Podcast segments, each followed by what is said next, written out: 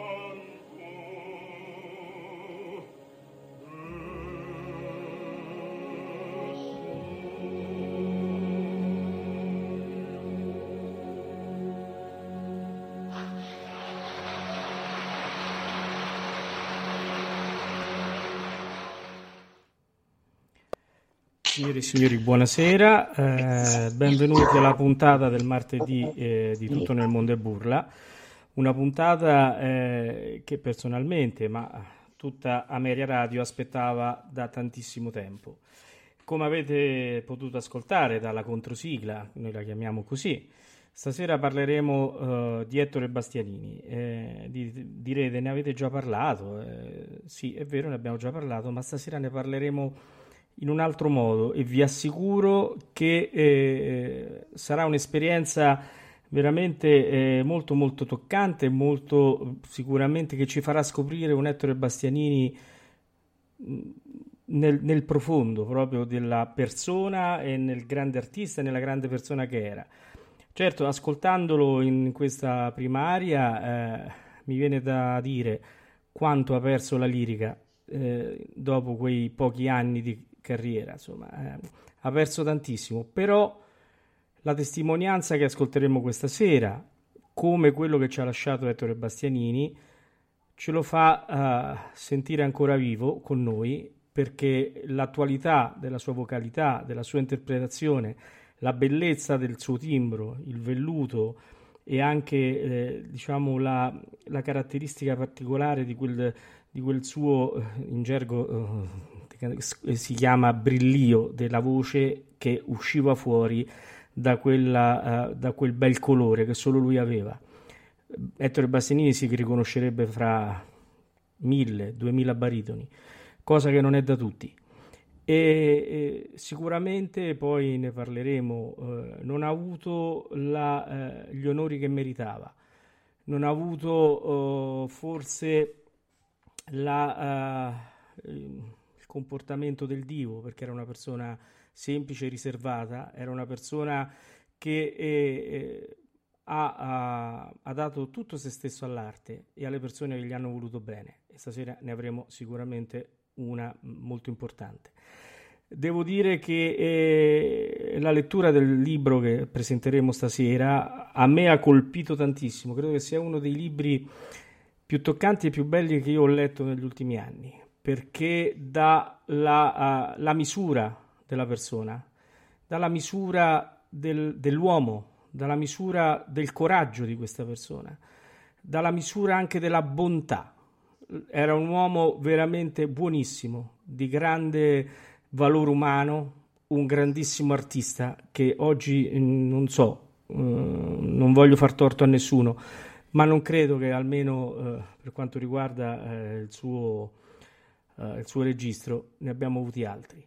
Eh, è una persona ed è un cantante che lascia un'eredità di grande, di grande spessore, una persona che anche durante gli anni della malattia, pur con eh, l'ingratitudine del pubblico che spesso non gli ha risparmiato, eh, ne abbiamo parlato anche con un ospite che abbiamo questa sera, eh, non gli ha risparmiato critiche ingiuste, ma lui le ha, assorbite, portate avanti con eh, la classe e con eh, la, uh, diciamo, la, mm, la regalità di quest'uomo, che veramente mi è dispiaciuto di non aver conosciuto e raccontavo fuori onda che eh, ho raccolto, grazie anche a mio padre che eh, mi ha inculcato l'amore per la, per la lirica, mio, mio, padre che fino all'ultimo giorno che è stato in vita, eh, qualche mese fa purtroppo, eh, parlavamo di lirica e parlavamo di Ettore Bastianini,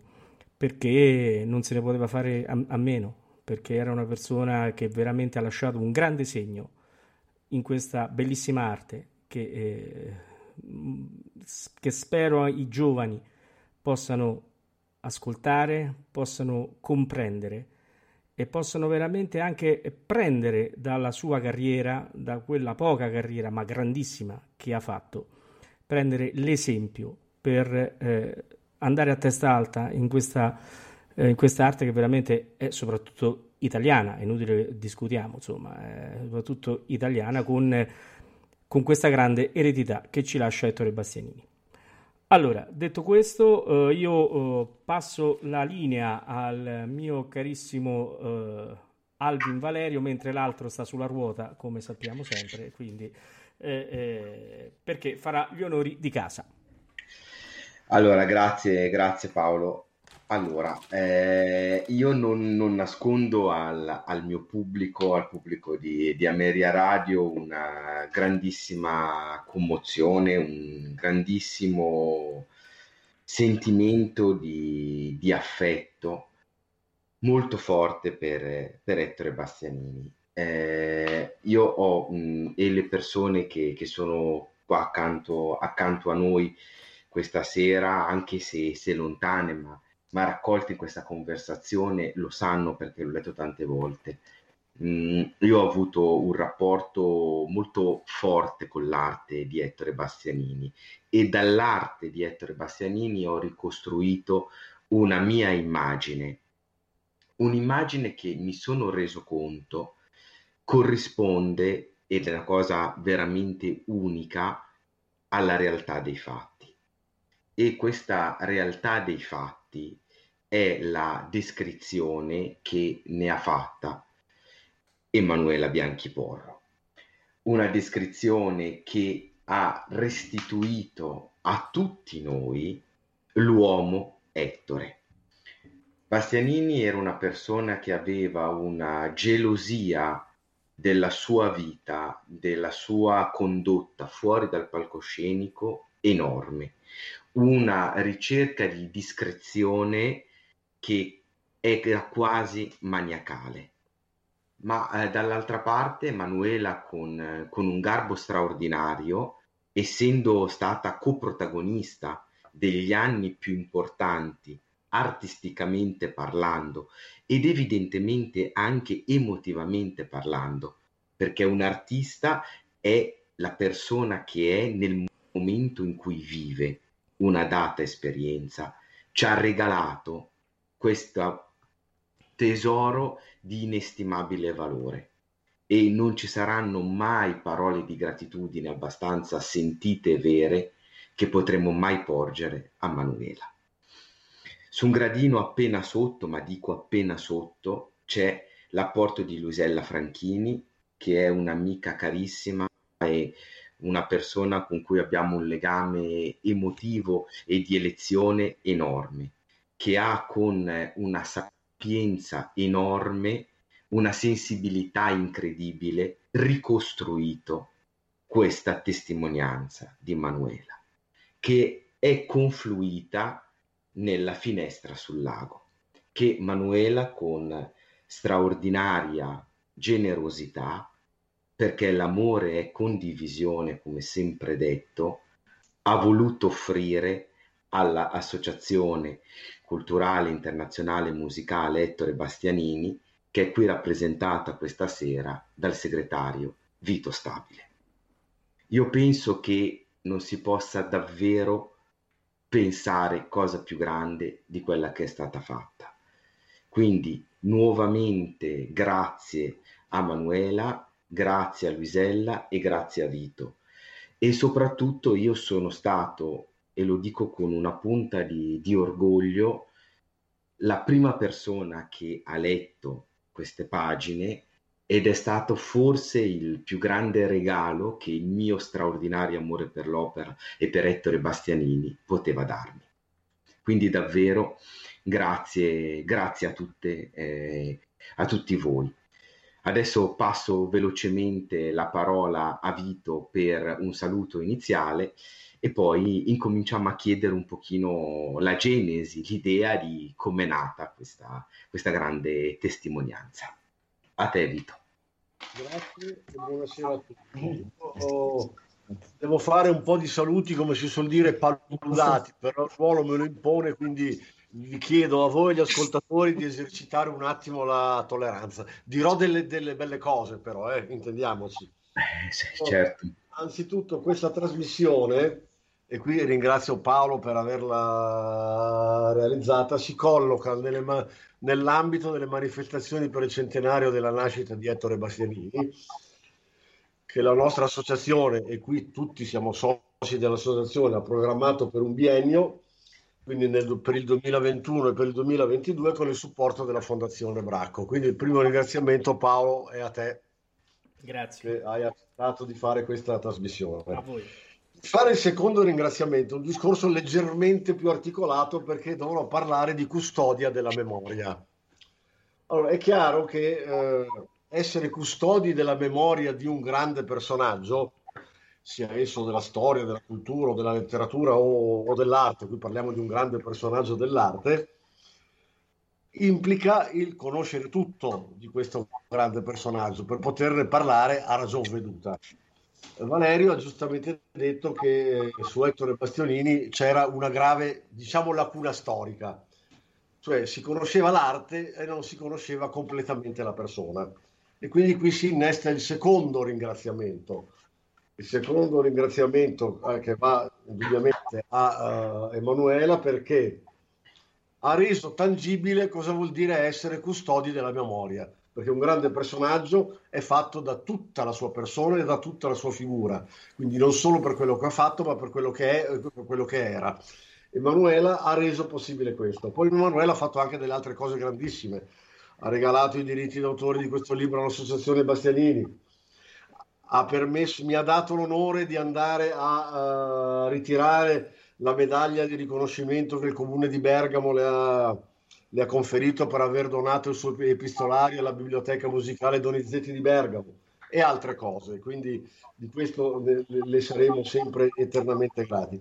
Ha permesso indirettamente, perché ne è stata la cosa prima, e qui ne chiedo scusa a Luisella e a Valerio, che questa custodia della memoria colmasse anche un grande, eh, un grande una, una, cosa grave che c'era.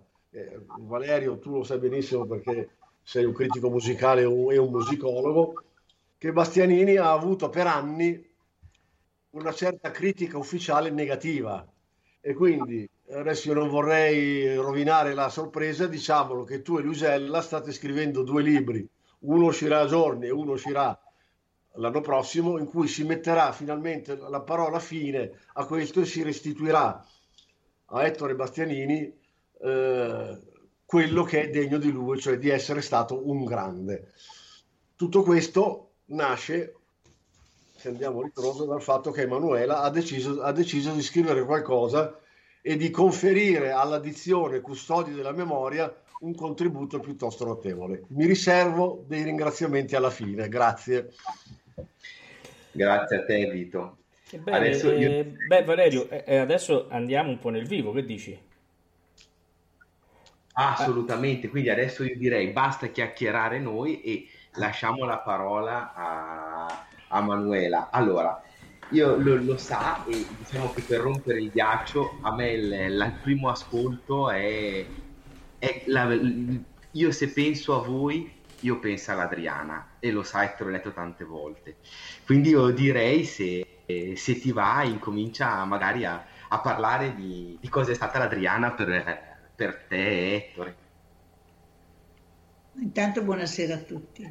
Giustamente. Io sono un pochino emozionata, però devo ringraziare tutti perché finalmente ho sentito eh, un quadro di Bastianini veritiero eh, ero un po' stanca di vedere questa figura eh, che non era descritta come era lui. Però eh, non, non, avrei mai preso la decisione di scrivere questo libro, che poi vi diremo come, è nato, perché è nato da solo. Nessuno di noi credeva di, di, di arrivare a questo. Io ero stata scelta eh, in un gruppo di danzatrici, eh, in, lì in palcoscenico davanti al coreografo, eh, sceglieva le parti, un piccolo gruppetto, la dea Diana, la dea eh, Apollo, e disse, beh, Venera non può farlo che Manuela. E quindi risero tutti contenti, io un po' arrabbiata invece perché Venere era l'unico personaggio che non ballava. E poi ero un po', eh, ero un po divisa da tutto il mio, il mio, balletto, perché io andavo sotto il palcoscenico e stavo lì fino al momento in cui eh, dalla musica ci arrivava il segnale e si alzava questa botola e usciva Venere. Così alle prove scherzavano tutti perché quando uscivo io eh, facevano i commenti, di Stefano mi faceva un sacco di complimenti. Io imbarazzata in mezzo a questa conchiglia eh, non mi ero neanche accorta di Ettore Bastianini. Eh, però lui invece fece dei tentativi, dei tentativi fuori, fuori alla portineria, eh, me lo disse il portiere, guarda che c'è il, il cantante, diceva, che ti aspetta.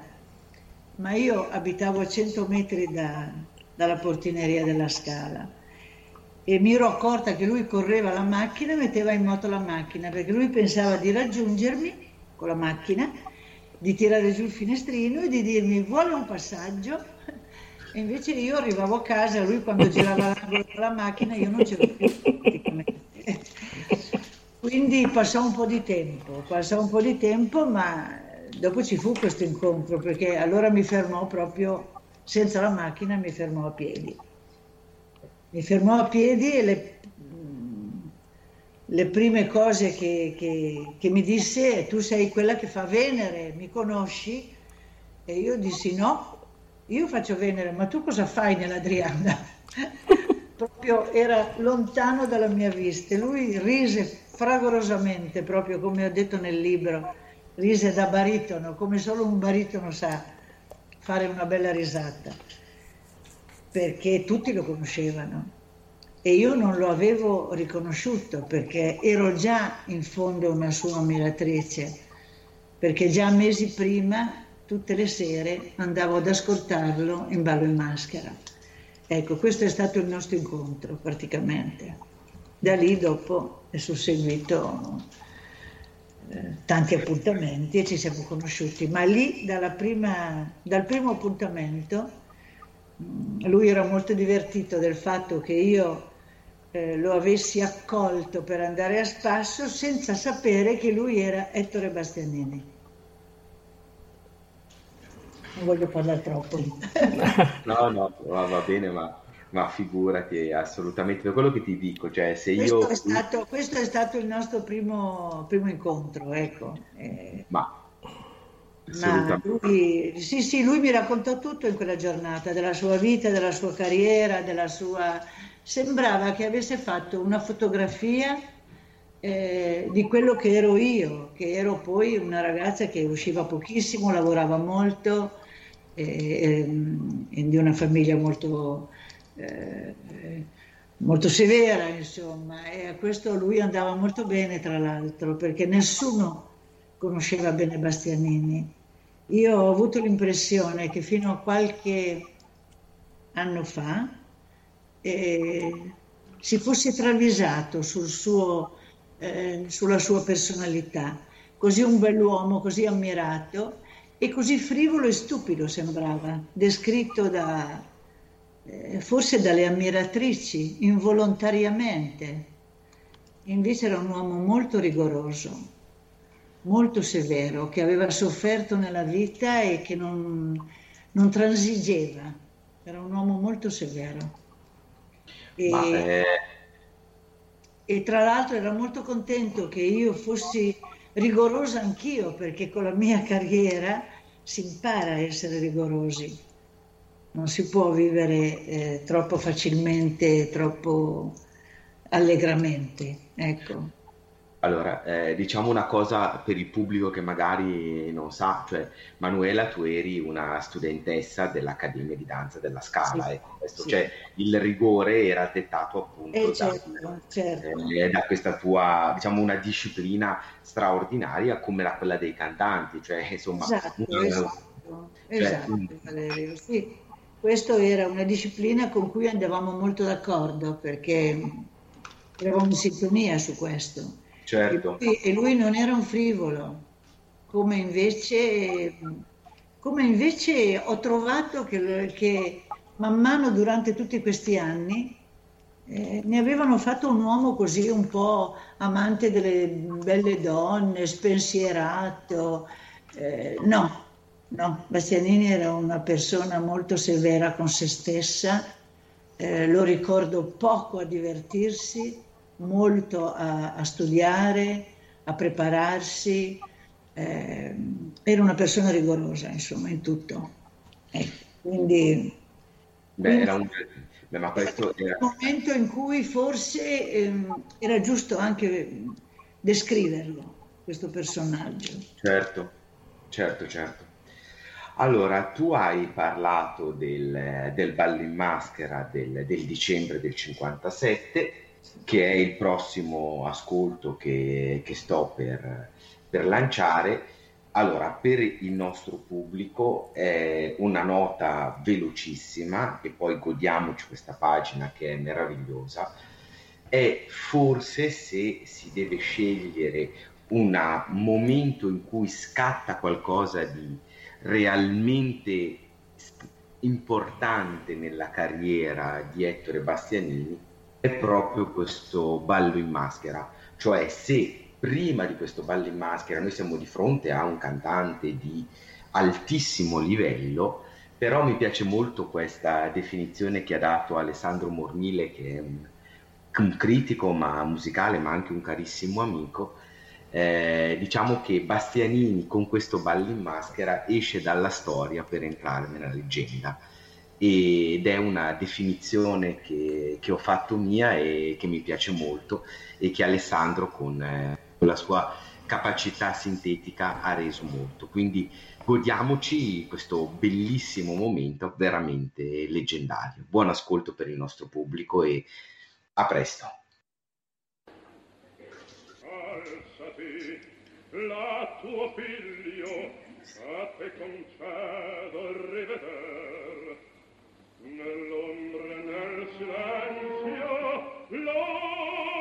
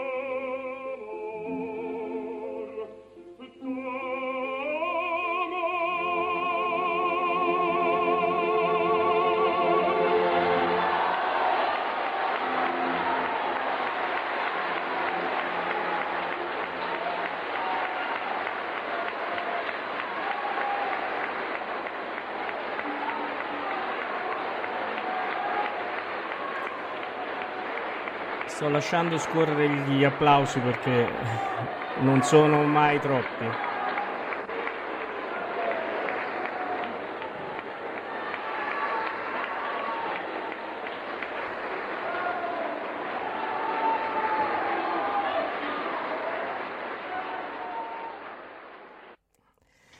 credo che eh, applausi come questi oggi se ne sentano pochi, eh, perché fa parte veramente dei grandi eh, far venire giù il teatro, come si suol dire, come in questo caso Ettore Bastianini.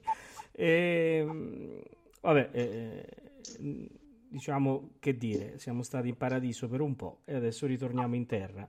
Eh, Vito, eh, che hai, da, che hai da dirci? So che hai una cosa da una piccola testimonianza per, uh, di supporto a quello che ha detto Emanuela prima sul fatto che Bastianini era uno che studiava molto. La mia prima conferenza su Ettore Bastianini la tenni io alcuni anni fa, affiancato da una rinomata musicologa, la professoressa Fulvia Conter, che abbiamo avuto ospite di una trasmissione recentemente anche sì, qui sì. In, in, in Radio Ameria, sì. che mi disse fai ascoltare il brano Eri tu che poi intervengo io, mi fece ascoltare il brano Eri tu, naturalmente bellissimo. Adesso io lo dico male perché non sono la professoressa Fulvia Conter e bisognerebbe conoscere la professoressa Fulvia Conter per dare il peso alle parole che lei pronunciava, che è un, che è un personaggio dal punto di vista culturale eccezionale. Dopo l'ascolto di questo brano ha tenuto, non dico una conferenza, ma ha parlato 7-8 minuti per far capire alla gente come il presente, come si capiva ascoltando il brano che Ettore Bastianini era uno che studiava e come che studiava. Mi ricordo ancora queste parole. È così un piccolo contributo alla trasmissione di stasera. Benissimo, Io, uh, scusate ma uh, c'è una domanda in chat, uh, ve la giro subito in modo che almeno cominciamo anche a, a far partecipare i nostri ascoltatori. E mi dice Paola, Bastianini era anche straordinario cantante di canzoni. Chiedi che rapporto avesse con questo repertorio. Le canta con una naturalezza affascinante. Io ho l'ecisione di Canta il Grillo, che è una cosa fantastica. Chi risponde? Vai, vai Lucella, su. Io? Allora, ehm, per quel che riguarda le canzoni, eh, Bastianini era un eccellente cantante. Il ricordo che ho io di lui, la testimonianza che ho io di lui, è stato delle canzoni che ha inciso in un momento forse difficile della sua vita, che era il concerto di Tokyo del giugno-luglio 1965. Ehm, Bastianini, ricordiamoci, si sarebbe ritirato dalle scene definitivamente l'11 dicembre al Metropolitan. A giugno va in Giappone dove intraprende una serie di concerti cantando arie, romanze, arie da camera e appunto canzoni. Ha avuto un tale successo in questi concerti che prima di partire ehm, gli è stato chiesto di inciderli. Bastianini doveva rientrare velocemente in Italia perché lui era il capitano della contrada della Pantera e si avvicinava il palio del 2 luglio. Quindi in pratica queste canzoni sono state incise con una grande velocità in cinque ore e mm, è stato un, res- un risultato straordinario. Il direttore d'orchestra, eh, che era un eh, eccellente professionista, aveva però mh, mm, una come dire, in una scarsa consuetudine con quella che era appunto la canzone italiana. E allora Bastianini, per fargli comprendere determinate interpretazioni, determinati tagli, non ha esitato a prendere la bacchetta e a dirigere lui stesso. Io so che eh, fra gli ascolti di questa sera c'è proprio appunto una di quelle canzoni incise a Tokyo eh, alla fine del giugno del 1965 ed è a mio parere un ascolto eccezionale. Sì, non lo, non lo sveliamo perché sarà l'ascolto. Non lo sveliamo. No, sorpresa, sorpresa. Però, sorpresa. Bene, allora, io... vai. Allora, Luisella eh, e Emanuela, eh, come è nata l'idea e questo libro, avete sempre detto che si è praticamente scritto da soli. In che senso? Allora, in questo senso, ehm, io mi ricordo, io avevo conosciuto Manuela a Sirmione per l'evento in occasione dei 50 anni della morte di Bastianini. Eh, in quel periodo io avevo incontrato una grafologa che aveva fatto un lavoro sulla scrittura di Maria Callas, da cui aveva poi tratto uno spettacolo teatrale mi è venuta l'idea di fare qualcosa di analogo per Ettore Bastianini. Ho fatto vedere alla dottoressa quelle poche eh, parti che avevo io della scrittura di Bastianini, cose che si trovavano comunque anche in rete, lei è rimasta affascinata da questa scrittura, tanto che mi ha chiesto l'autorizzazione di poterla presentare in un seminario. Per fare un lavoro più completo, io ho scritto a Manuela, sapendo che lei aveva eh, le lettere di Ettore Bastianini, chiedendole se voleva collaborare a questo progetto e mandarmi qualcosa. Lei mi ha risposto positivamente con la, ripeto, generosità che lo contraddistingue e mi ha mandato alcuni stralci di questi scritti. Parlando un giorno con lei, ehm, lei mi ha detto appunto quello che accennava prima, che le dispiaceva soltanto che il giorno in cui per legge di natura lei non ci fosse più stata, quello che era il vero ricordo di Bastianini sarebbe andato perduto. Io con naturalezza, ma eh, senza nessun secondo scopo, l'ho detto, ma Manuela, scrivimi quelli che sono i tuoi ricordi io li metto in ordine e li archivio. Facciamo parte dell'associazione Ettore Bastianini, andranno nell'archivio dell'associazione. E io non ho scritto niente di quello che tu mi hai detto, per la verità. Non ho accettato affatto il tuo consiglio, perché non avevo nessuna intenzione di scrivere le memorie. Infatti. Hai cominciato invece a farmi delle domande. Allora, eh, io se volete mi ricordo anche la prima domanda che ho fatto a eh. Manuela. Ho chiesto a Manuela di raccontarmi la storia del quadro, di un quadro che io avevo letto, eh, Bastianini aveva donato alla sua mamma. E Manuela mi ha cominciato a raccontare la storia di questo quadro. E così abbiamo cominciato. Praticamente abbiamo cominciato dalla fine. Da metà, capitolo 7. La fine, il quadro era già la fine. Sì, esatto. della storia. Eh, un'altra cosa eh, che forse nessuno crederà mai, ma ci sono le testimonianze, questo libro è stato scritto su WhatsApp, anche perché ho detto non ci crederà mai nessuno, lei mi scriveva su WhatsApp e io archiviavo tutto, lontanissime dall'idea di scrivere un libro. Questo lavoro, io tutte le date, abbiamo cominciato fra novembre e dicembre del 2017. Mi ricordo che a febbraio io le ho detto, volevo soltanto avvertirti che siamo a circa 50 pagine e sta venendo fuori un libro. Qual è stata la risposta di Manuela? Una risata fragorosa. eh sì, e ha riso. Eh, il libro si è scritto da solo, e al di là della mia volontà, al di là della sua volontà, qualcuno ha fatto sì che il libro venisse scritto.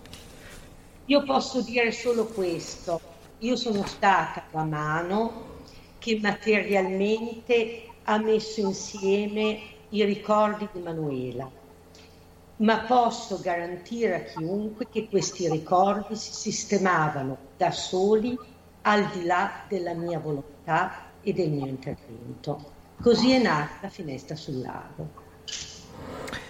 Be- eh, bene, allora, eh, perdonatemi se spariglio un po' le carte, scusatemi, ma io di mestiere faccio anche questo, vero Alvin? Certo. ma eh, diciamo, l'occasione di avere Emanuela qui, eh, siccome io, mh, come ho detto all'inizio, sono stato molto colpito da, da quello che ti lascia questo libro, no? mi ha restituito un'immagine di Emanuela che eh, vorrei che lei mi confermasse o mi smentisse, insomma. Tutta la storia che eh, esce fuori dalle, dalle, pagine del libro, che veramente eh, si sente che sia scritto da solo, perché scrive verità, perché scrive eh, cose realmente accadute e sensazioni reali. Io ho, ho, visto un'Emanuela molto coraggiosa, un'Emanuela che eh, eh, ha seguito eh, diciamo Ettore Bastianini eh, nel suo carattere schivo, nel suo essere riservato, ma traspare una passione verso quest'uomo, verso questa uh, um, veramente questa persona pulita. Mi viene questo termine, non, non me ne vengono altri. Oltre, lasciando perdere il grande artista, lo sappiamo, il grandissimo artista, non mancheremo mai di, di dirlo perché lo è stato e lo è tuttora. Ma uh, la figura di Manuela a fianco a questo uomo puro, eh, intelligente, ma anche di grande cuore, perché tante cose non si sanno, Manuela solo lo sa. Vorrei chiederle, ma tutto quello che traspare da queste pagine, eh, eh, quindi la tua vicinanza, il tuo accettare certe decisioni, e sai a cosa mi riferisco, con quale spirito lo hai affrontato? Che ti è rimasto dentro? Scusami se scendo un po' nel personale, puoi anche non rispondere, Emanuele. Eh? No, no, no, no, no, assolutamente.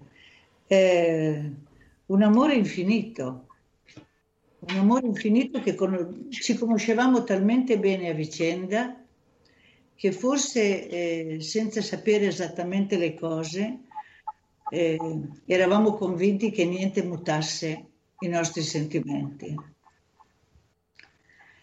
E così è stato fino in fondo, con una, con una passione, una perseveranza e una sincerità, perché Ettore era un uomo che non sapeva mentire, era un uomo, come le ho detto, talmente rigoroso che non avrebbe mai detto una bugia. E l'unica cosa che mi ha nascosto è stata quella della sua malattia, probabilmente convinto proprio che l'amore grande, per, per amore grande io lo avrei superato, invece lui per amore grande voleva lasciarmi libera di superarlo. Ecco. Ma forse eravamo talmente uguali in determinate cose. Pur essendo così diversi, avevamo qualcosa di perfettamente uguale. Sarà stato nell'arte, sarà stato nella... Lui un uomo aveva molto sofferto e non transigeva in determinate cose. Quindi eh, io sono contenta di questo libro perché non è l'uomo frivolo che qualcuno aveva dato occasione di pensare. Era un uomo pieno di sentimento, anche se voleva apparire burbero, ma era un uomo mh, mm, veramente un, un uomo con un grande cuore d'oro. Io mm, mm, di questo libro ho due immagini molto forti. Mh, vabbè, una è scontata, ma ne parleremo dopo. Eh, un'altra, non, non, voglio scendere proprio nel particolare perché poi saranno gli ascoltatori ad andare a leggere il libro e capire. C'è l'immagine di una chiesa e, un, e Ettore dentro questa chiesa.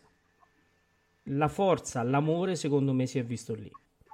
Tanto se n'è visto perché eh, nella, sicuramente nella sofferenza dell'uomo, perché sicuramente nella sofferenza del, de, dell'uomo, ha inteso donare la felicità mh, all'altra persona che amava tanto.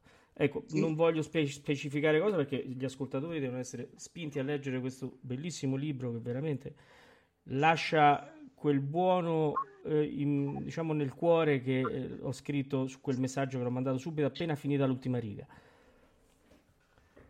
E questo penso che la dica lunga sull'uomo Ettore Bastianini, la dica molto lunga. È, è, è un uomo di grande, veramente, rettitudine morale. Esatto, esatto. Lei ha detto una parola esatta, rettitudine morale. E quando oggi Valerio, ho letto una critica di Valerio sul personaggio del padre di Rigoletto, mi ha molto commosso perché eh, lui dice che era un padre diverso da come lo cantava un'altra persona, perché lui era un uomo diverso e quindi lui ci dava eh, determinati sentimenti che un altro dà in una determinata maniera. Ecco, non ci possono essere dei Rigoletti tutti uguali. Belle voci, ma ognuno dà proprio, quello che ha dentro. Ecco perché bisogna conoscere bene Ettore perché lui aveva tanto dentro da dare, ecco. eh, aveva questa sensibilità che probabilmente in Rigoletto lui era un padre diverso da come lo poteva cantare un altro personaggio. Assolutamente sì, assolutamente sì. E, e diciamo non solo il Rigoletto, ma anche lo stesso Renato, certo. eh, che abbiamo ascoltato adesso, eh, è una persona diversa da quello che uno si aspetta, perché certo. si sente realmente il dolore dell'uomo in come lo, lo porta diciamo in fondo no? nella sua interpretazione. E, Guardi, è... per ritornare a quel Renato lì, io quella sera c'ero seduta in proscenio senza sapere e conoscere Bastianini uomo. In quel momento io ero lì per la gavotta finale ed ascoltavo solo la baritono, questa bellissima romanza che ci entusiasmava noi del balletto. Certo. Ci fu, ecco perché mh, è vero che da quel momento esplose il personaggio Bastianini, perché ci fu un applauso tale che scosse anche noi tra le quinte, perché capimmo che era nato un personaggio nuovo, il baritono. Non avevamo mai sentito la scala. Un boato così lo sentivamo per la Callas, lo sentivamo per Di Stefano. Quella sera era per questo Bastianini e fu una, gran, una grossa sorpresa.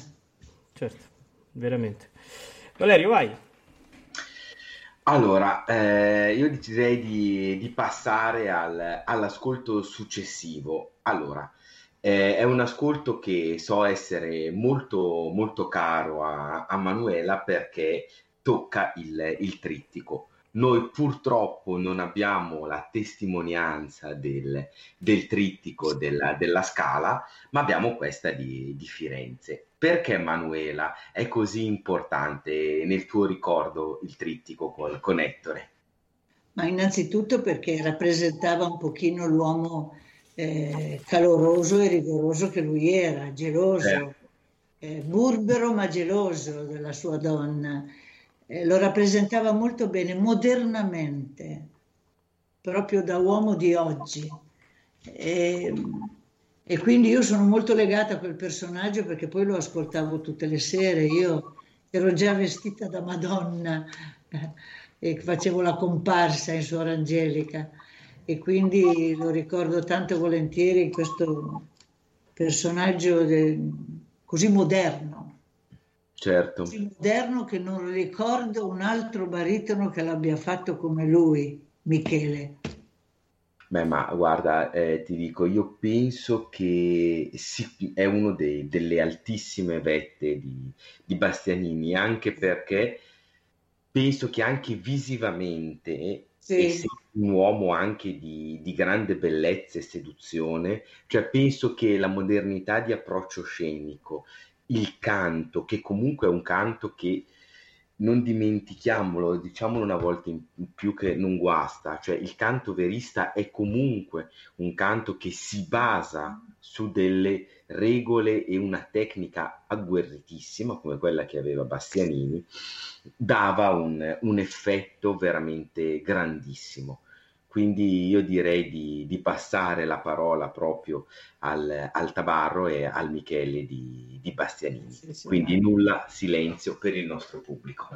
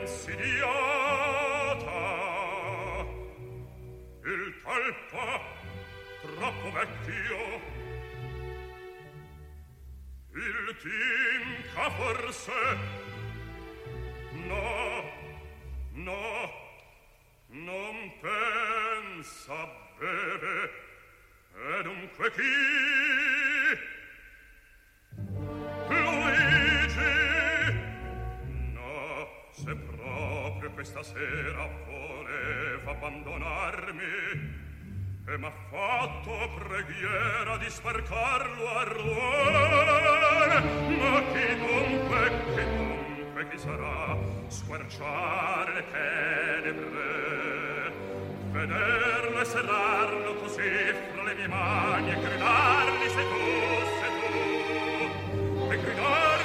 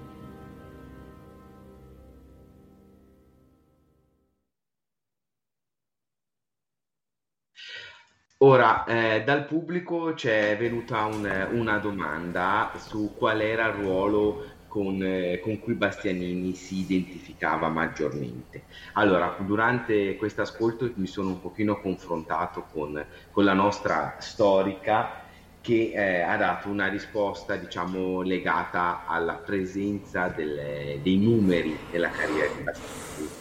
Quindi sicuramente il ruolo che ha rappresentato di più è stato il Conte di Luna dal Trovatore, seguito più o meno a pari merito da Renato appunto del Ballo in Maschera e il Marchese di Posa.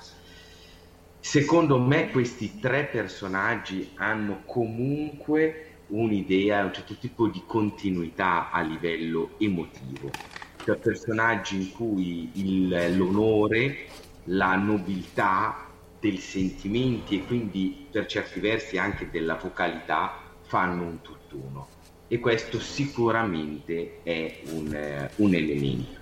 Ma mh, mm, Luisella, quello che a me piace ricordare è anche un po' il carattere particolare che dava al Conte di Luna, che forse è uno dei personaggi che maggiormente ha caratterizzato la, la seconda parte della carriera di, di Ettore Bastianini, perché dalla seconda metà degli anni 50 fino a tutto il 63, se si voleva fare un trovatore di un certo livello, si doveva chiamare Bastianini.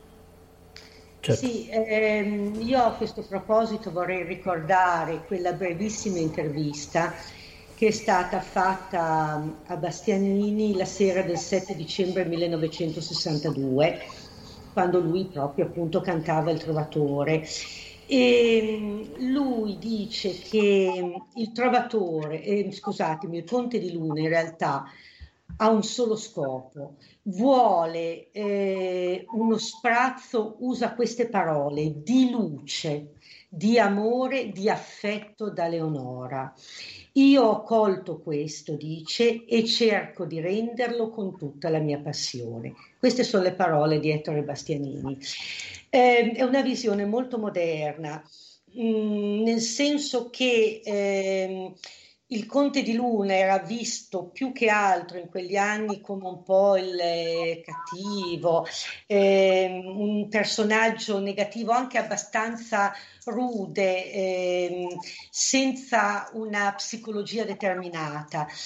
E, molto modernamente eh, Bastianini mh, mm, rende il Conte di Luna eh, come un uomo innamorato, come lo definirà molti anni dopo il maestro Riccardo Muti, il Romeo del Trovatore.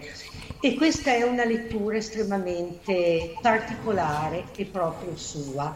D'altra parte, eh, la stessa Marina Boagno, che è stata la prima biografa di Bastianini, diceva ascoltiamo il Trovatore L'unica veramente completa scena d'amore è quella del quarto atto fra il conte di Luna e Leonora. Va bene che amano due persone diverse, non è reciproco, ma è l'unico vero duetto d'amore dell'opera. Certo. E secondo te, Emanuele, invece, qual era il, il ruolo di Bastianini? Ma guarda, io non l'ho mai sentito in particolare eh, per un ruolo solo. Mm lui li affrontava con amore tutti e ne parlava di questi personaggi eh, man mano che, che doveva fare lo, lo spettacolo. Ecco. Allora certo. me ne certo. parlava, diceva io devo essere così, cos'ha, insomma me ne parlava man mano, ecco. non mi sono accorta che avesse una predilezione una preferenza, sì, sì, una preferenza. Ma, Lo eh, ricordo molto, in particolare molto... Mm, preoccupato per il famoso Rigoletto, questo sì, certo. perché era una parte importante e purtroppo lui eh, cominciava già a avere dei problemi, senza dirlo, ma eh, dalla sua corrispondenza posso dire che già si potevano eh, vedere insomma, questi problemi che c'erano già in lui, quindi lui abbastanza preoccupato. Certo. Beh, poi era, è stato anche un momento psicologicamente molto pesante. Io dico più che altro per, per il nostro pubblico era molto legato alla, alla, alla, sua mamma, come evidentemente. C'era quello, ma c'era eh, contemporaneamente il pensiero di qualcosa di nuovo che arrivava, certo. di brutto. Assolutamente, assolutamente. Ma eh, io devo dire che comunque eh, grandissimo è stato anche in, in, opere che ha eseguito poi una volta sola, eh, come per esempio il, il, la battaglia di Legnano. Io penso che sia una delle sue più grandi creazioni, per non parlare poi per esempio del, del Poliuto che per me, cioè il polluto esiste solo quello con Bastianini, la Calz e Corelli, ma anche perché, l'ho detto tante volte, l'opera è un'opera che ha dei vistosi limiti, a momenti anche molto meno ispirati, non è assolutamente un capolavoro, ma l'illusione della, che ci danno la Callas e Bastianini in questo lunghissimo duetto che è molto retorico anche con la sua composizione ci danno un, una resa talmente efficace che ce, ce, lo fanno apparire straordinariamente bello anche perché quello che dico sempre è eh, lo chiedo in lacrime dal tuo piede come lo dice Bastianini è un qualcosa di... Ecco, Bastianini ha il dono, ed è qualcosa che è sempre stato, secondo me, il massimo, che ci sono alcune frasi che ti si imprimono nell'anima e, Bravo. e, e quelle restano. Cioè, e soprattutto sono, che questa è la grandezza del, del cantante, sono pagine di recitativo molte volte sì. Però c'è un tale trasporto, una tale giustezza d'accento, di colore, di peso, che cioè, sono quelle, cioè, non, non puoi immaginare, cioè, sono la resa ideale del personaggio. Non so Paolo. No, io guarda, stavo proprio per dirne un'altra, perché eh, una delle mie preferite è la Gioconda. Barnaban. Quando esce e fa Enzo Grimaldo principe di, eh, di Santa Fior che tenti, come lo dice lui, ti fa capire, ti fa capire che aria tira, insomma, è, eh, è, uno dei, dei ruoli che amo tantissimo, come e questa forse è personalità, non so. Come le dice lui, non le dice nessuno. È vero. Sì, sì ma è vero. È tradizione, Beh, come, ma... è, è, come la morte di Rodrigo, certo. perdonatemi, ma la, certo. come la fa Bastianini, come dice Carlo Ascolta, esatto. come dice Io morrò, ma lieto il coro, Bastianini, certo.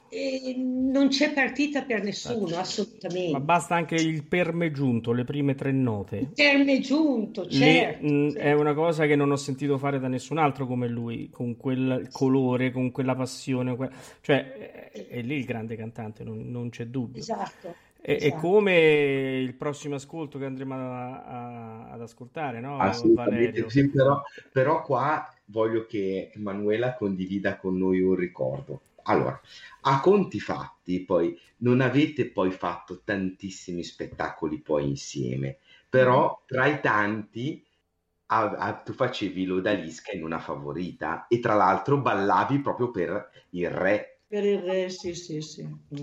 Sì, sì, alla fine del balletto avevamo uno sguardo d'intesa. Alzava il sopracciglio, vero? Sì. Come a dire, io, io finivo però. con le braccia incrociate sopra e, e, le gambe pure incrociate seduta tra le gambe e tutti, tutte le, le, sei ballerine davanti. E quindi no, alla fine del balletto ci guardavamo, lui alzava il sopracciglio come per dire ok, è fatta. C'è anche un'altra bella foto che ho visto sul, sul libro di Ettore eh, tra le quinte, se non sbaglio. che guardava le prove. sì, sì, sì. Eh, sì, sì. sì. Comunque adesso eh, c'è questa bellissima favorita eh, e io ho un ricordo anche personale perché era l'aria preferita di mia, di mia mamma e il disco su cui appare eh, me l'ha fatto consumare per ascoltarlo tante tante volte. È un ricordo che mi porto dietro e ho un gran piacere di riascoltarla questa sera. Andiamo, ascoltiamola.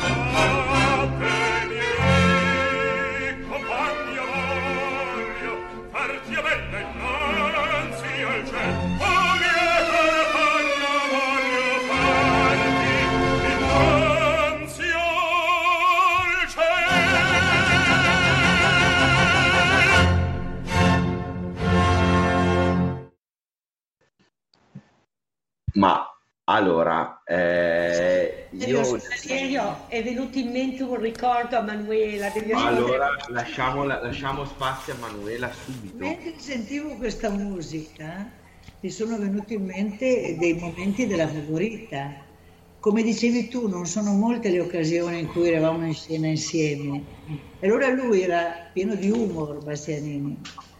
E finite le prove, nelle- durante le prove, vero? Mentre ba- fa- facevamo le prove del balletto, finiva e lui diceva al coreografo, senta, io lo rifarei perché lì c'è una ragazza che sbaglia sempre. che non era vero, ma lui diceva così le fate un altro di balletto e stai un altro po' in scena. Cioè era il suo humor, capito? Quindi mi è venuto in mente mentre sentivo la favorita, scusami. Ma figurati. il prossimo libro. Esatto. Esatto, questo qua Io valeva... rifarei, perché lì c'è una ragazza che sbaglia sempre. Esatto. eh? Eh, ma, perché era di- ma perché era distratta dal re tutto lì e questo è. Esatto, esatto. Ma il bello è che tutti guardavano e ridevano e nessuno capiva chi è che aveva sbagliato.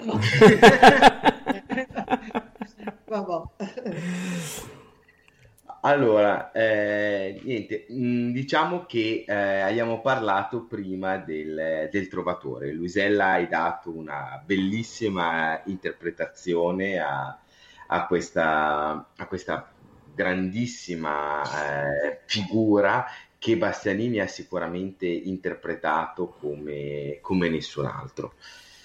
È eh, un'interpretazione determinante nel- nella sua carriera e soprattutto legato a un anno. Il 62 è l'anno dei, dei trovatori. Eh, perché possiamo definirlo anno dei trovatori, questo 62? Luisella. Ah, scusami, Ehm, nel 62 ci sono i tre grandi trovatori cantati da Bastianini.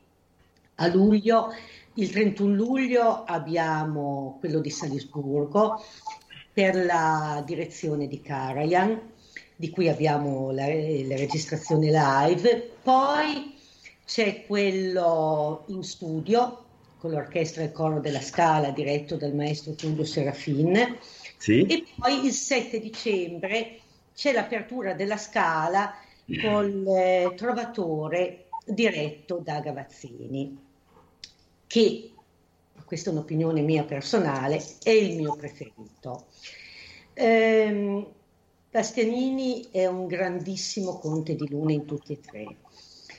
Personalmente io trovo, e tu ed io Valerio ne abbiamo parlato Certo. diverse volte, nel eh, Conte di Luna de- della Scala di dicembre un'introspezione psicologica, quasi una sofferenza, una consapevolezza di lottare per un amore impossibile che prima non avevo trovato a questi livelli. Per esempio, forse è un pochino più ehm, arrogante il conte di Luna di Salisburgo.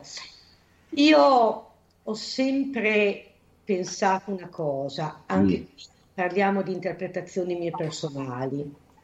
Io, eh, la diagnosi di Bastianini risale a un mese dopo, il gennaio del 63. Eh, il 62 era stato un anno di grandi trionfi, ma anche un anno di angoscia, di sofferenza, riscontrabile con le- dalle lettere, come diceva ma- certo. E mm, rimane sempre l'ipotesi mai confermata che a novembre negli Stati Uniti forse ci fosse già stata una prima diagnosi che a Vienna sarebbe stata poi confermata. Certo. Detto questo, ehm, il Bastianini che canta il Conte di Luna sul palco della Scala del 7 dicembre e rilascia quell'intervista dicendo io ehm, il Conte di Luna chiede solo uno spiraglio di luce d'amore da Leonora, è un uomo con una consapevolezza profonda di sé, del proprio essere, del proprio ruolo, del proprio sentimento e della figura dell'uomo innamorato disperatamente che in fondo al cuore sa di non avere speranza. Questo è quello che ho colto, io ho potuto cogliere.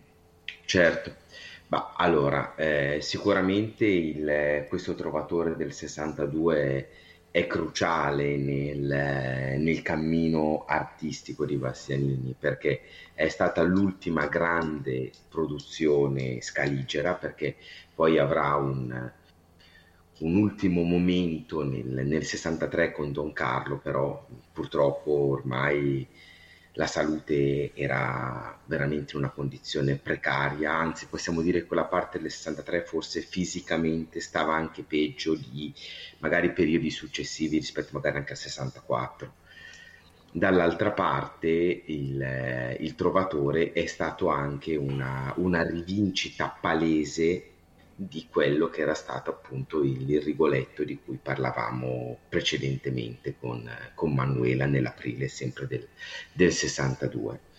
Dall'altra parte però diciamo che c'era anche una, una zingarella nel, nel, nell'inizio del secondo atto, giusto? Giusto, giusto.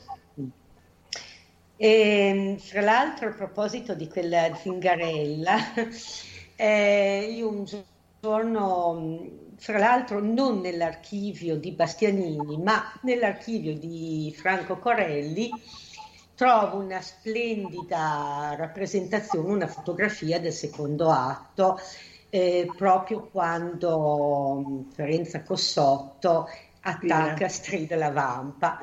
E avvicino, ingrandisco questa immagine e chi trovo in primo piano Manuela vestita da zingarella. È una immagine bellissima. Bene, eh, io direi di sentirlo questo trovatore, perché adesso abbiamo fatto beh. venire eh, eh, l'acquolina eh in sì, bocca. Eh. Eh, Ascoltiamo il trovatore, tutto è deserto, il balen di Ettore Bastianini.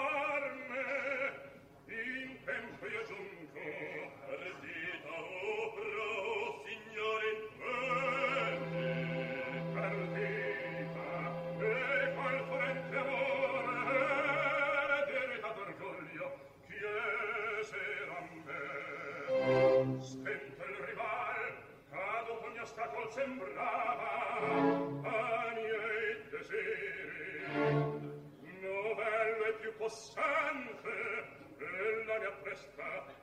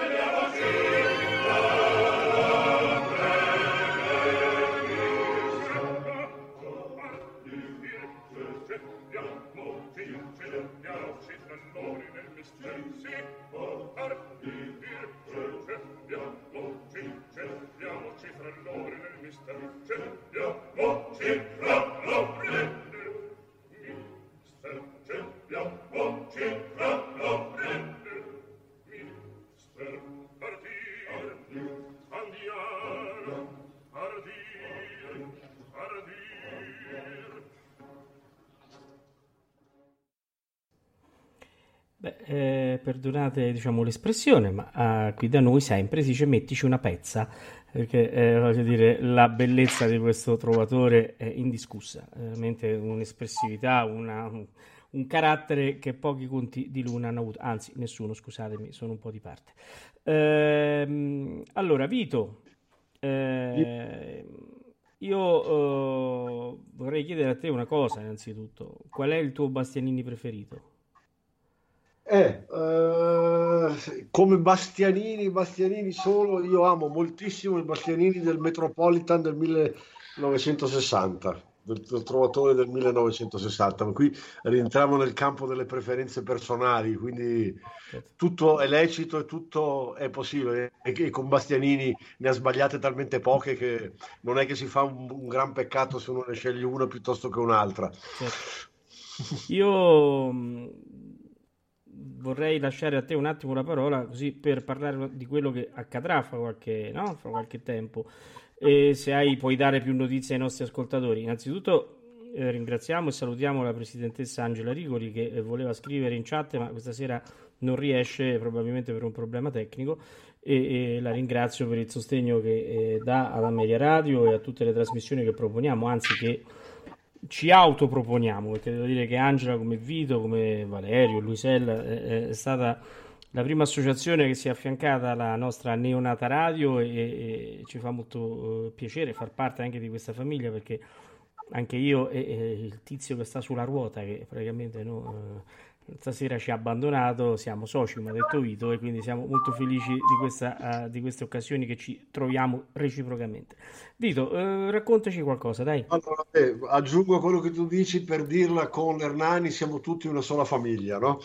Certo, giusto. Eh, allora, le prossime tappe, eh, le prossime tappe sono a breve, perché tra meno di un mese abbiamo un'altra trasmissione da te, sì. in cui il tema è un po' più vario perché sono i valori etico-morali dell'opera lirica italiana, però ascolteremo tanto Bastianini di nuovo. Bene. Le altre due tappe eh, imminenti sono, e qui Luisella e Valerio possono dire meglio di me, ci sarà un, un, un nuovo libro, come dicevo prima, su Ettore Bastianini, che si chiamerà Il mio pensiero per te, dove partendo dall'epistolario ci sarà nell'epistolario di Manuela con Ettore ci sarà tutto anche uno sviluppo oh, musicologico. L'anno prossimo ci sarà il libro del centenario, sempre scritto da Luisella e Valerio, che restituirà finalmente al mondo il, il giusto giudizio critico su Ettore Bastianini. Ma l'associazione Bastianini ha anche, fa in media in questo periodo e lo, lo fornirà l'idea di farlo fino a tutto il 2022 in media una manifestazione al mese dedicata a Ettore. Ad agosto io presenterò uh, nel comune di San Vito di Cadore una cosa che poi proporrò anche a te Paolo, sì. il mio trovatore ideale, certo. eh, dove eh, sfruttando i mezzi della tecnica moderna, andando a mescolare vari, vari audio, io sono un fanatico di Aureliano Pertile come tu e i tuoi ascoltatori ben sanno, eh, per il campo per il registro tenorile farò ascoltare un, un, un, trovatore interpretato da Aureliano Pertile e eh, Ettore eh, Bastianini. Bene. La presentazione del libro del, sull'epistolario, stiamo aspettando che il comune di Siena decida la data in cui presentarlo ma dovrebbe essere diciamo presumibilmente entro l'estate, stiamo aspettando conferma, quindi queste sono le cose più imminenti. Bene. Benissimo, allora uh, con questo diventa... dire vai, vai. Un, gra- un, grazie, un, grazie, a tutti, eh, grazie a te, eh, grazie a Bere Radio, eh, grazie a Emanuela ovviamente per tutto quello che ho detto prima, grazie a Luisella e Valerio e grazie a tutti coloro che aiutano l'associazione a essere testimone della memoria di Bastianini. Assolutamente sì, e ci, ci uniamo ai tuoi ringraziamenti. Adesso io eh, un ultimo pensiero prima di lasciare la parola a Valerio che lancerà eh, la volata finale di questa trasmissione perché mi piacerebbe questa trasmissione terminasse non con i classici saluti che facciamo ora, ma con la voce di Ettore Bastianini, che eh, quindi chiuderà la trasmissione dopo il racconto che Valerio adesso chiederà a, a, a Emanuela e, e Luisella. Eh, ringrazio veramente tutti, eh, è stata una bella trasmissione, una bellissima serata in compagnia di Ettore Bastianini. Ringrazio veramente dal cuore Emanuela perché so quanto eh, è, diciamo, eh, no pesante, però insomma è, è, è complicato, impegnativo. è impegnativo. Brava Lucella che mi ha dato la parola. Impegnativo, impegnativo eh, parlare di questo argomento. l'ha fatto tra amici, l'ha fatto con persone che amano Ettore Bastianini incondizionatamente. E, e quindi ecco veramente un grande ringraziamento a lei a Luisella, è chiaro che è di casa ormai, io sa quanto voglio bene a lei. Grazie, grazie a voi certo. e parlatene, parlatene, parlatene. Assolutamente sì, non c'è dubbio e vedrà che faremo del tutto. E Valerio, vabbè, è di casa, è il padrone di casa insieme a me, quindi eh, che, che, no. grazie Valerio, tu dovresti ringraziare Teodoro che comunque non si ringrazia esatto, mai. Grazie Teodoro, prego. Valerio, allora eh, lascio a te la parola per lanciare la volata finale allora, di questa bellissima storia. Scusa Valerio.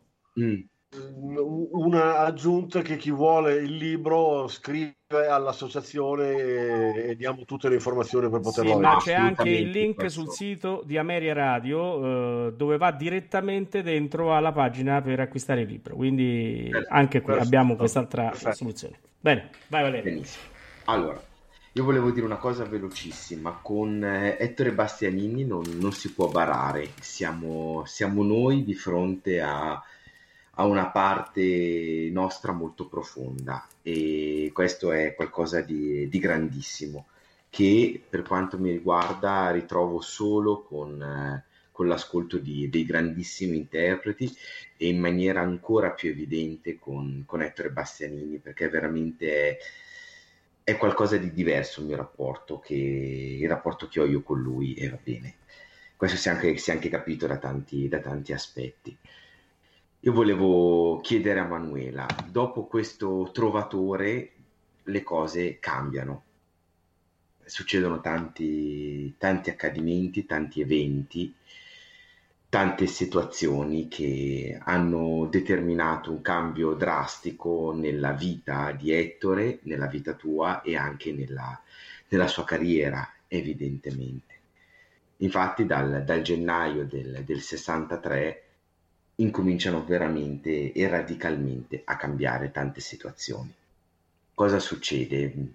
Manuela, raccontaci quello che ti senti di dire che con, con la modalità che, che, reputi più corretta. La prima cosa che succede un, credo che sia una ribellione in Ettore ad accettare qualcosa di così terribile.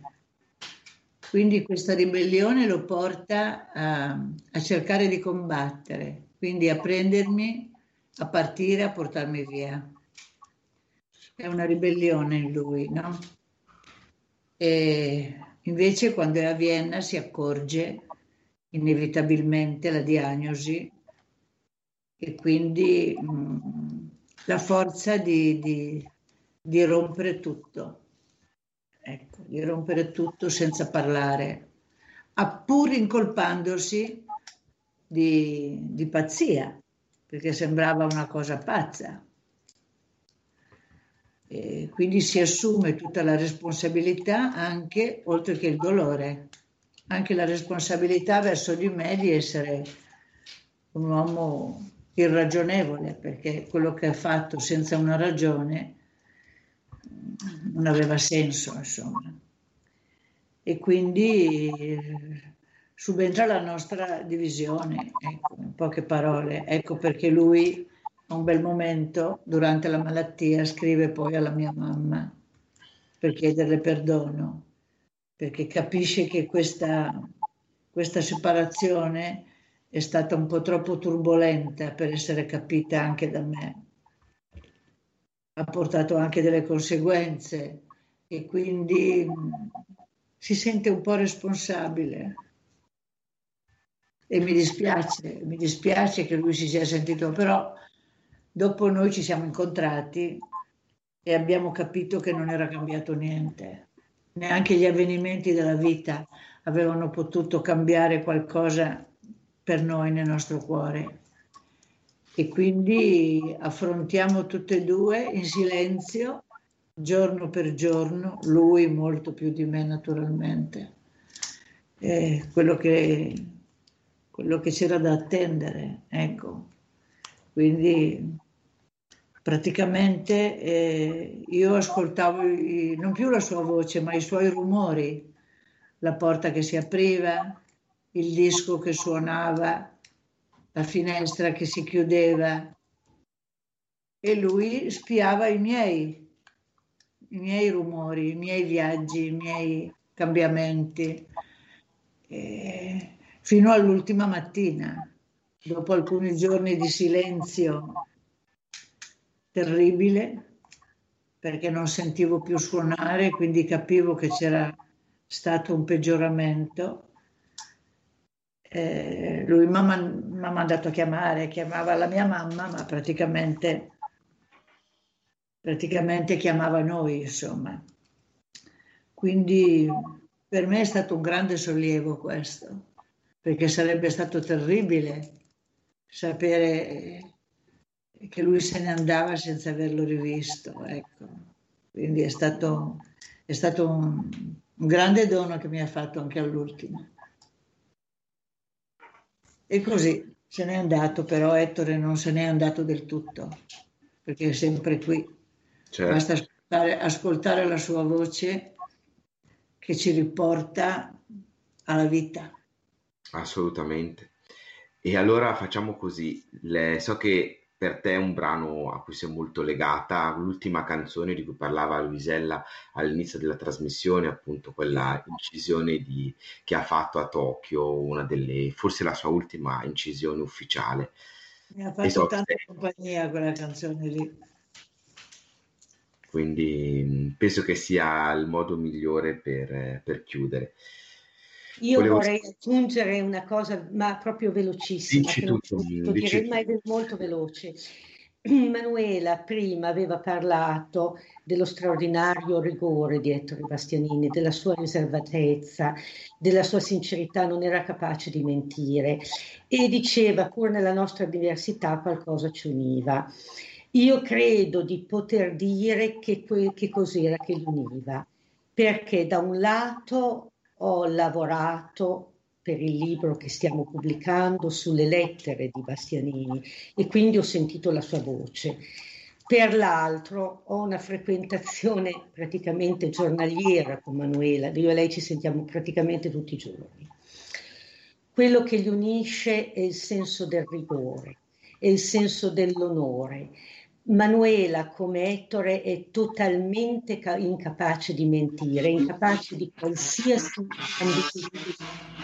E come Cristini è una persona estremamente riservata. Io a volte le dico sei tanto riservata da essere quasi selvatica. E, ehm, è questo che ha unito queste due persone, che le ha fuse insieme e ha fatto sì che questo legame non si spezzasse.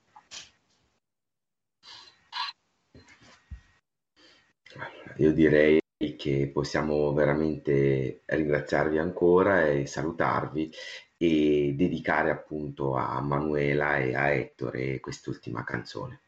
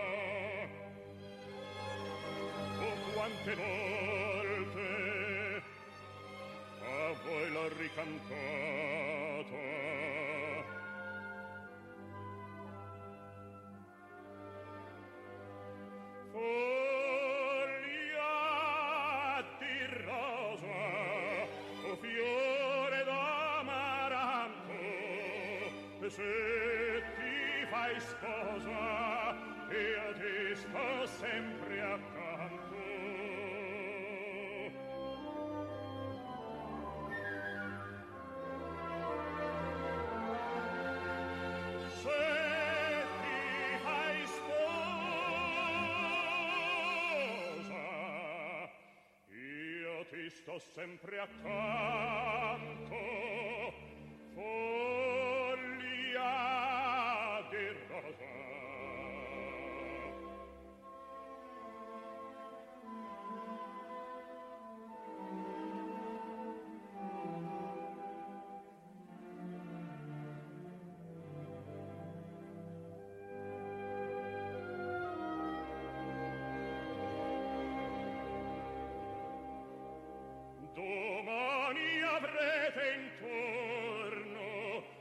feste sorrisi e fiori ne penserete ai nostri vecchi amori.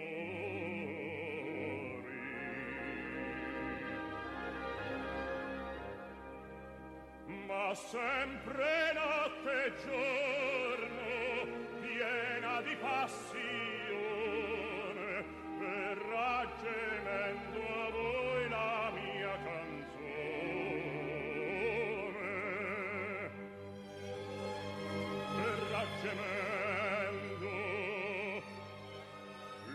mia canzone.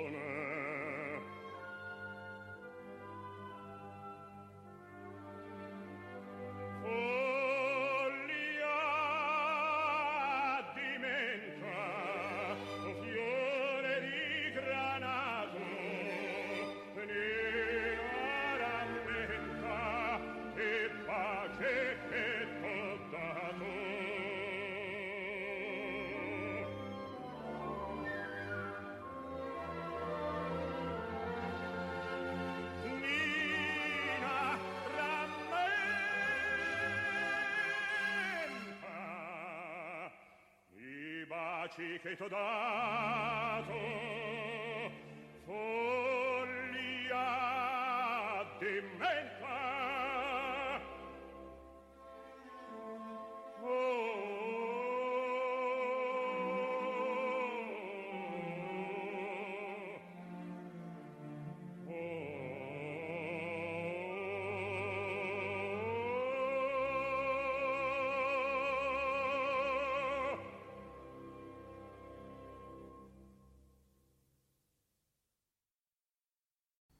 Quando ero del duca di Norfolk ero sottile, sottile, sottile ero un miraggio vago, leggero, gentile, gentile gentile A Media Radio ha presentato Tutto nel mondo è burla, stasera all'opera, con Massimiliano Samsa, Valerio Lopane e Paolo Pellegrini.